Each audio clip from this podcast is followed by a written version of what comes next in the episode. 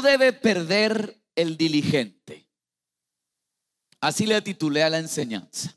Lo que no, ay Dios mío, ¿a quién le tomaron esa foto? Lo que no debe perder el diligente. El diligente es ese que continuamente está esforzado, que continuamente está yendo hacia adelante. Así que esta enseñanza no es para los que están sin hacer nada.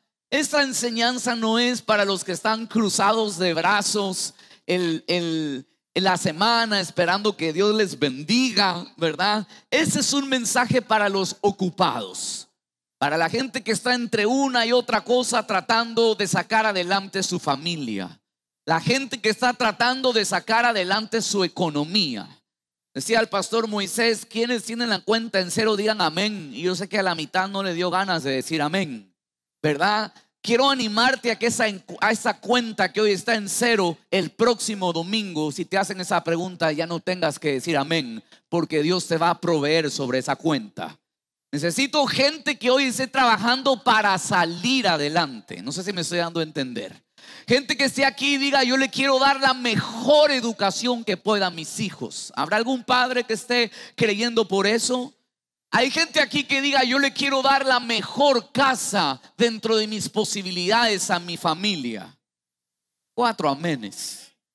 ¿Verdad? Gracias, Pastor Eric, por acá. Yo no sé quién está motivado para creer que podemos salir adelante después de ese sacudón en el que el mundo está. Y que Dios está, gracias por levantar sus manos. Y que Dios está interesado en poder bendecirnos. Porque Él quiere el bien para nosotros en esta tierra. Dios no quiere el mal, Él quiere el.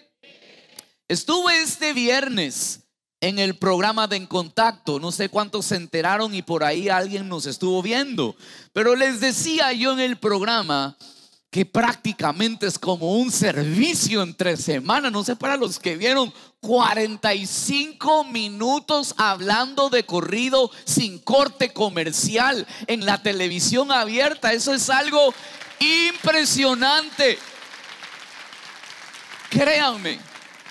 Abrimos el programa y los primeros 45 minutos de programa sin interrupción estaba yo que hablaba y soltaba palabra, ¿verdad? Y ustedes saben la cantidad, las miles de personas que escuchan la palabra de Dios en ese momento. Ah, me mostraban un poquito el tema de producción y les comento esto aquí como una infidencia porque yo sé que ustedes chismosos no son, ¿verdad? Eh, durante toda la semana ustedes saben que la tele tiene sus medidores de rating, que es como esto funciona.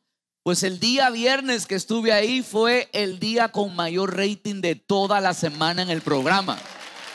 Entonces es una puerta abierta increíble.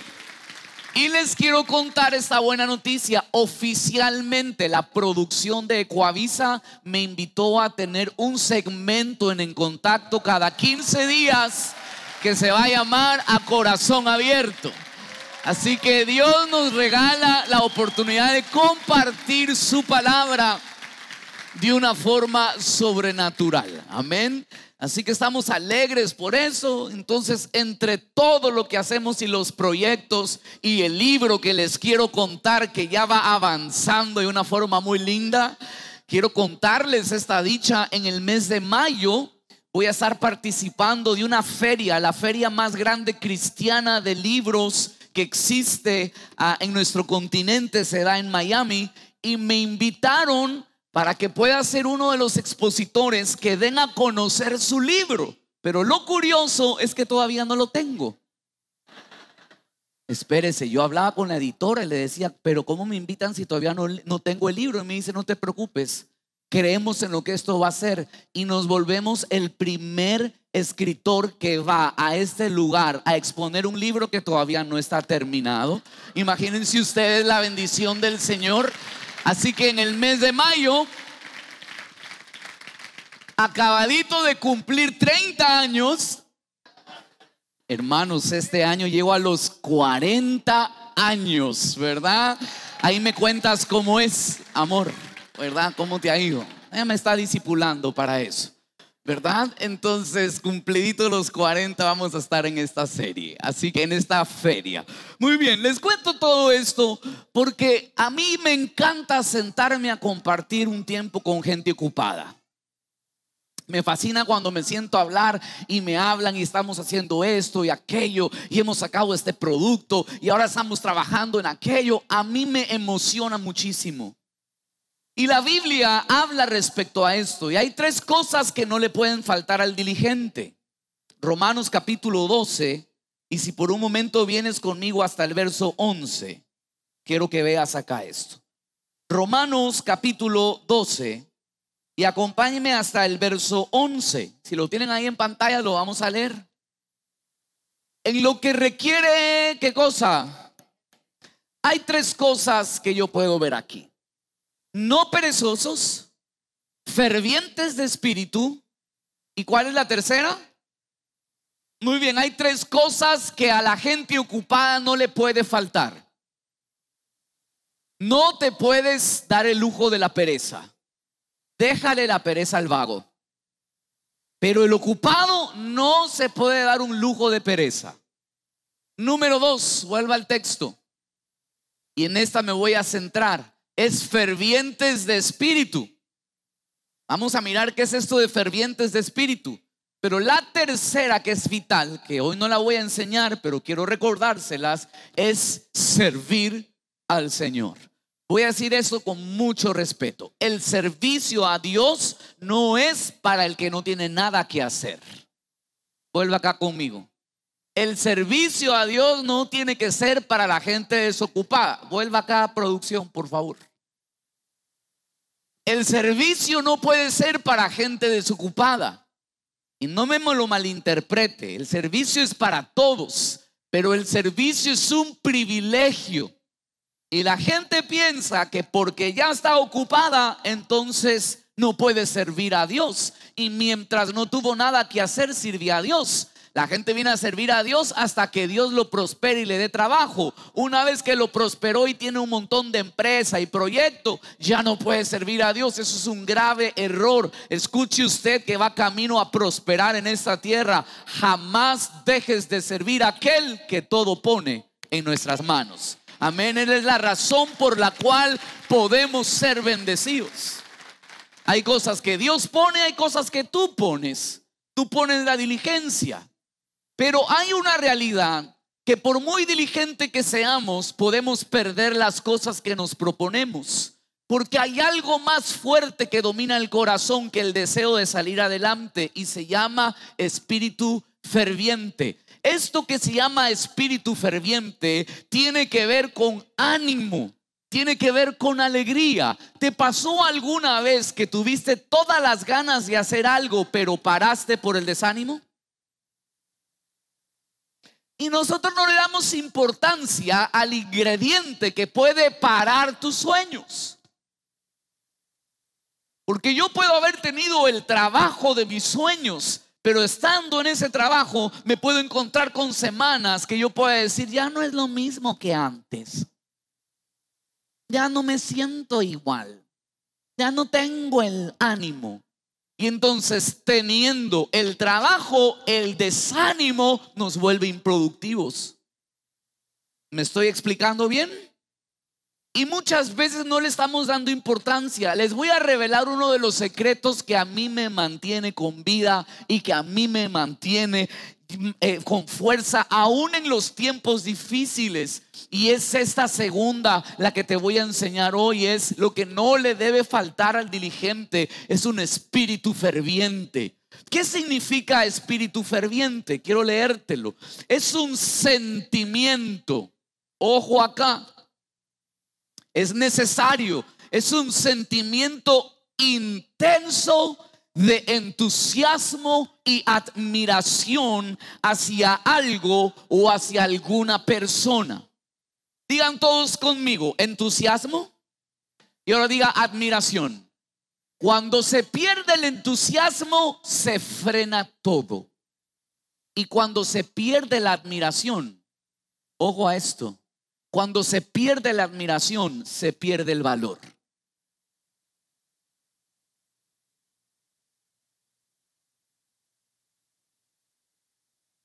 Fíjese de no perder la admiración. Y luchamos todos los días contra esto. Puedes tener algo bueno a, tu, a la par tuya. Puedes tener una gran mujer, pero en el momento que la dejaste de admirar, le quitaste el valor.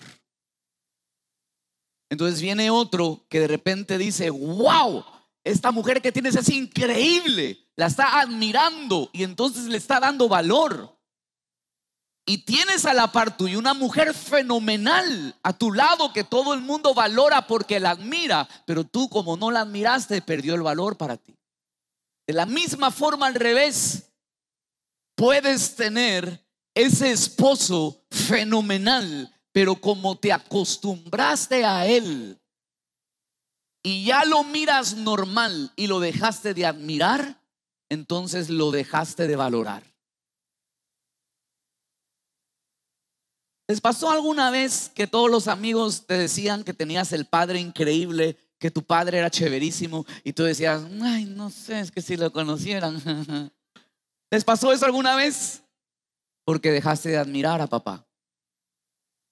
Entonces en el momento que lo dejaste de admirar, entonces perdió ese valor y los otros que sí lo admiran, tu papá vale mucho. ¿Hola? ¿Tiene sentido lo que les estoy diciendo? No, no puedes dejar de admirar el trabajo que haces. No puedes dejar de tener entusiasmo en el labor que estás haciendo. Y muchas veces, como es un sentimiento, los sentimientos van y vienen. ¿Verdad que sí? ¿Cuántos tienen sentimientos buenos de bajar de peso? Capaz hoy no, les va a parecer el lunes. ¿Verdad? Pero es que va y viene, ¿me estoy dando a entender?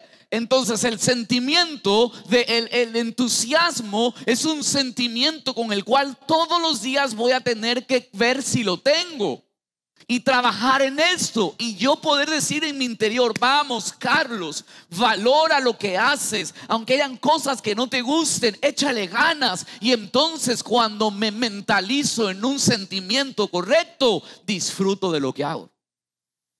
Entonces hoy es necesario que podamos entender esto y te estoy hablando de ese, ser ferviente de espíritu, de ese sentimiento intenso, ¿verdad? Que nos lleva a...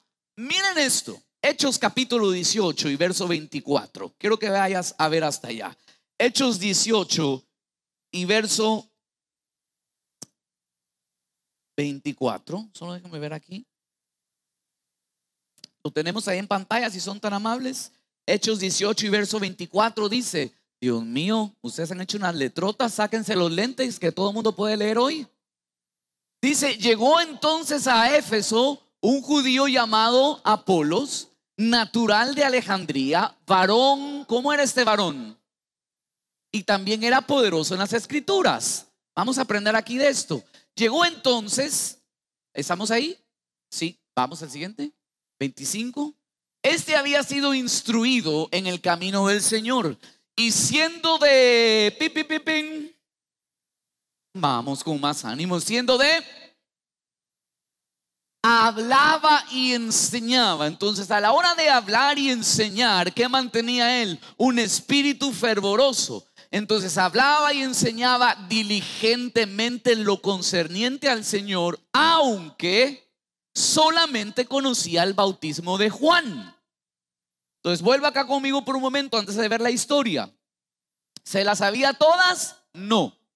¿Estaba limitado en su conocimiento? Sí. Pero ¿qué sí tenía que lo mantenía a la audiencia conectado a él? Tenía un espíritu fervoroso, tenía un ánimo despierto, era elocuente para hablar. Entonces les estoy hablando de algo que aunque suene muy duro, se puede volver algo más poderoso que el conocimiento. Y aunque haga traquear a algunos esto, es una verdad. Pudieses no tener todo el conocimiento, pero si tienes el entusiasmo, vas a encontrar puertas abiertas adelante. Te voy a hacer una sencilla pregunta. El día que te contrataron en el trabajo, ¿sabías todo? ¿Pero tenían muchas ganas? ¿Qué crees que hizo para que te contraten? ¿El que no sepas todo o el que tenías ánimo para hacerlo? tenías tanto ánimo que parecía que sabías todo. ¿Cierto o no cierto? Pero a la hora de la hora nos dimos cuenta que no sabíamos nada. Entonces pasamos en el trabajo todo el día, alabío, alabado. No, no, no, no, no. No, porque hay que ser poderoso en el conocimiento y se va aprendiendo. Pero quiero que no te olvides de esta llave poderosa que abre puertas. Porque puede ser que no conozcas todo para el emprendimiento en el que estás, pero si mantienes el espíritu correcto, se te van a abrir las puertas para conocer mejor. ¿Por qué les digo esto? Vamos, denle el aplauso al Señor. ¿Por qué les digo esto? Porque Apolo solo sabía hasta Juan el Bautista. No sabía todo lo que el Señor había hecho, el Señor Jesús. Él predicaba hasta el tiempo de Juan. Pero ahora acompáñeme al siguiente verso. Pero por tener un espíritu ferviente y el ánimo correcto, siga conmigo la lectura, si es tan amable ahí. Comenzó a hablar con denuedo en la sinagoga. Entonces llamó la atención de Priscila y Aquila. Le tomaron aparte y le expusieron más exactamente el camino de Dios. Y entonces él pudo aprender. Entonces él pudo avanzar. Pero ¿qué fue lo que ocurrió? Lo que ocurrió fue que vieron a un hombre con fervor enseñando la palabra. Vieron un hombre diligente enseñando la palabra. Puede ser que hoy no sepas todo lo que necesites, pero no pierdas el ánimo en lo que haces, porque el que tiene un espíritu alegre es el que llama la atención del próximo que te va a dar la promoción a algo mayor. Nadie quiere a alguien de cara larga ni a alguien pesimista. Señores, nadie quiere un gerente en un departamento que todo le apeste y lo mire mal. Contrataría un hombre pesimista que no, yo no creo que vendamos. Bueno, denle a ver qué vemos. Así tenga todo el conocimiento que tenga, si es un hombre con un ánimo para los suelos, no va a dar resultados. Algo más poderoso que el conocimiento es el ánimo. Porque si lo que primero que fuera fuese es el conocimiento, estaríamos estancados para toda la vida. Porque no nos sabemos todo. Yo no sé qué va a pasar aquí. Hoy no se puede hacer planes de aquí hasta el otro año. Yo ya venía a celebrar este día, ¿verdad? Que el presidente habló, yo vi, fue un reel falso, pero él hablaba de que el aforo se acabó. Él habla que el aforo se acabó y sacan una noticia de la nueva variante en el Guayas. Entonces uno no sabe ni para dónde ir, no podemos conocer todo, pero sí podemos permanecer con ánimo, porque el que permanece con ánimo es el que tiene la puerta abierta para triunfar en la vida. Así que hoy quiero hablarte de recuperar ese espíritu fuerte que el diligente debe de mantener. Apolos tenía alegría y hablaba y se movía. ¿Verdad? Si vieron al pastor Moisés cómo estuvo aquí parado ese hombre, solo le faltaba. Cuando, cuando Dios lo toma, Dios lo toma. Usted si le escucha un chiste al pastor sin unción, no se va a reír. Pero cuando el pastor Moisés está ungido, de verdad que sus chistes son del cielo. ¿verdad? Así que allí estaba él, ese hombre estaba con un espíritu y le digo, ¿será que estuvo revisando mis, mis apuntes de hoy? ¿Cuántos no nos levantó el ánimo el pastor Moisés esta mañana compartiéndonos la palabra? Pero démosle un aplauso de amor. Ahora, yo veo en las escrituras esta verdad y quiero que rápidamente camines conmigo a tres historias rápidas, pero quiero que veas esto. Si vas conmigo a Mateo el capítulo 9, venga hasta allá rápidamente. Vamos a Mateo el capítulo 9 y quisiera que vaya hasta el verso 2. Mateo capítulo 9 y verso 2. Sucedió que le trajeron un paralítico tendido sobre una cama y al ver Jesús la fe de ellos, le dijo al paralítico, sé sano. ¿Qué le dijo al paralítico? Perdón. Sí sabe que este paralítico es el paralítico que habían agarrado los cuatro amigos que porque no pudieron entrar por la puerta se subieron al tejado y porque no encontraron dónde hicieron un hueco en el tejado y lo bajaron en la plena conferencia que Jesús estaba dando. Bajaron al paralítico y entonces Jesús le dice al paralítico que no tienes vergüenza de lo que estás haciendo. No, Jesús le dice, ¿Cómo le pide Jesús ánimo a un hombre paralítico? Pero entonces, si Jesús se lo pide a un paralítico, usted que está caminando, yo le puedo exigir que tenga ánimo, no importando lo que está viviendo. No sé si me estoy dando a entender acá. Ay, usted está aquí sentado y dice, ¿cómo va a ser que yo tengo ánimo? Usted no sabe la semana que he tenido. Se lo pidieron a un paralítico y yo lo vi que usted entró con los dos.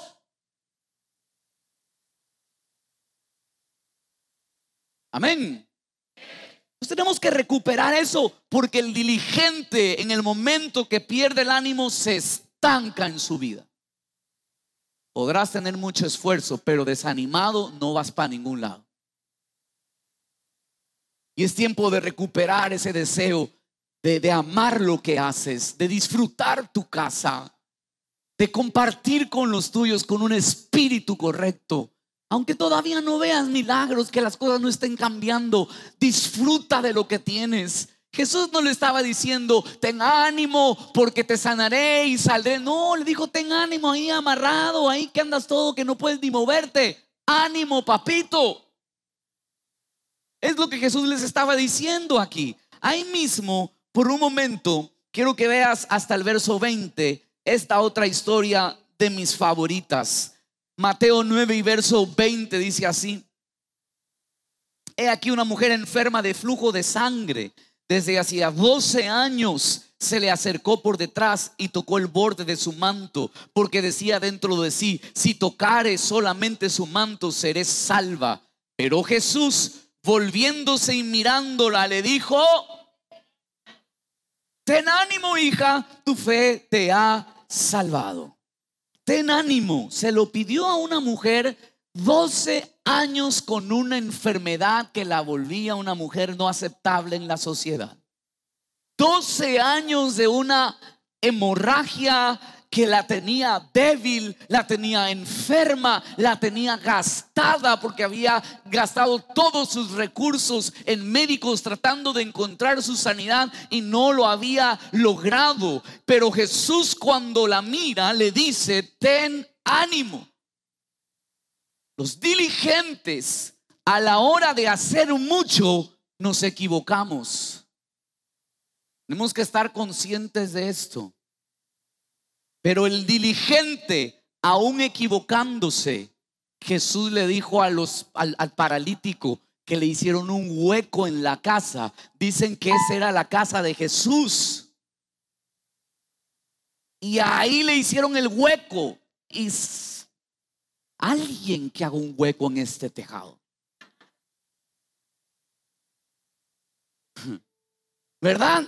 Entonces le abren el hueco a la casa de Jesús y Jesús al diligente que se equivocó probablemente le dio una palabra de esperanza. Luego veo a una mujer que tocando el borde del manto y quedando sana quedaría con la culpa de haber tocado un hombre en un estado de impureza. La mujer, cuando estaba en su periodo, era considerada en ese tiempo no apta para estar en medio de porque contaminaba todo. Y entonces esta mujer tocó al maestro, el diligente en medio de lo que hace, porque esa mujer fue diligente. ¿Cuántos creen que ella fue diligente? Se metió entre la gente, iba a hacer permiso, lo que otros no hubieran hecho. Ay, no, ante tanta gente yo no voy porque eso es peligroso. esta parece discípula mía de que hacemos, lo hacemos, de que llegamos al maestro, llegamos al maestro y pa por aquí, para por acá, tírate por aquí. Pero cuando el diligente va y medio la estropea, ¿cuántos diligentes hemos estropeado las cosas por ir por aquí sí, por acá no, trápate por aquí? ¿Cierto o no cierto? Y ahí se levantan los que no hacen nada y dicen, bien, por eso yo no hago, porque estos van destruyendo todo. Pero viene Jesús a la que tenía la culpa y le dice, hey, ten ánimo. A veces me ha pasado por la cabeza decir, voy a parar. Que el resto haga y mire y que vea. ¿Puedo ser honesto? Igual lo voy a hacer. Pero cuando me doy cuenta de que me encuentro con un Jesús que no a cualquiera le dijo ten ánimo, sino que se lo dijo al diligente, al que se trepó en los techos, se abrieron un hueco y bajaron, a la que se fue entre las multitudes viendo cómo lo lograba para llegar hasta su milagro. entonces Jesús le dijo, hey, ten ánimo. Y luego me encuentro con una última historia que te comparto en Marcos capítulo 6 y ve hasta el verso 45 rápidamente. Enseguida hizo a sus discípulos entrar en la barca e ir adelante de él a Bethsaida, a la otra ribera, entre tanto que él despedía a la multitud. Después que los hubo despedido, fue al monte a orar. Y al venir la noche, la barca estaba en medio del mar y él solo en tierra, viéndoles remar con gran fatiga, porque el viento les era contrario. Les pregunto, ¿estaban siendo diligentes los discípulos? ¿Estaban siendo diligentes?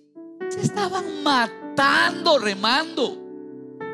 Estaban haciendo lo suyo, viéndoles remar con gran fatiga, porque el viento les era contrario. Cerca de la cuarta vigilia de la noche vino a ellos andando sobre el mar. Quería adelantárseles. Y viéndole ellos andar sobre el mar, pensaron que era un fantasma y gritaron porque todos veían y se turbaron. Pero enseguida habló a ellos y les dijo,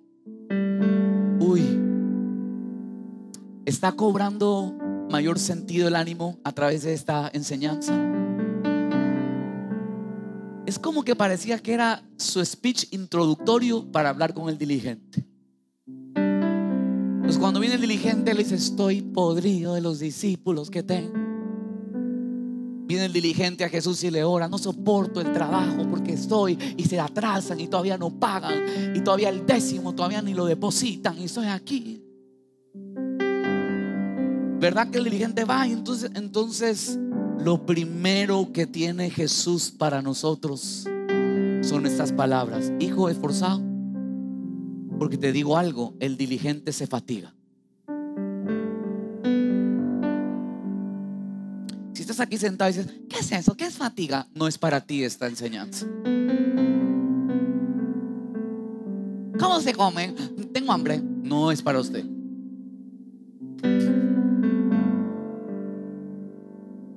Pero el diligente se fatiga. Y un momento quise en su vida, ¿para qué hago esto? ¿Para qué remar? Si siento que Jesús no está en mi barca. Jesús se quedó con el pastor despidiendo a la multitud allá. Con el pastor Carlitos, ahí se quedó. Pero en mi barca no está. Se fue al programa con el pastor. Ahí está con el pastor conmigo en el rollo económico en el que estoy, no está. Y usted está en su negocito ahí que rema y rema y tapa aquí, pone acá y ahora pide acá y gira cheque en el nombre. Ya no sabe qué nombre más usar para girar. Usted que se está fatigando en medio de lo que hace por sacar a los suyos a flote. Hoy quiero recordarte las palabras que te tiene Jesús que a lo mejor no son las que tú quisieras oír, pero no es lo que tú no, no es lo que tú quieras oír, es lo que necesita tu alma para lo que viene por delante. Tú quisieras que el Señor te diga, tranquilo, ya deposité a tu cuenta, tienes seis ceros, mm, tranquilo. Tú quisieras que diga, tranquilo, ya transformé a tu esposo, llegará del trabajo diferente. Eso es lo que quisiéramos oír, ¿verdad? Diríamos, tranquilo, ya solucioné.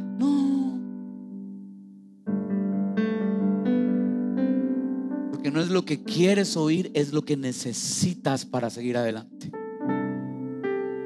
Y hoy en esa reunión Jesús trae a todos los cansados y trabajados y les dice, tengan ánimo.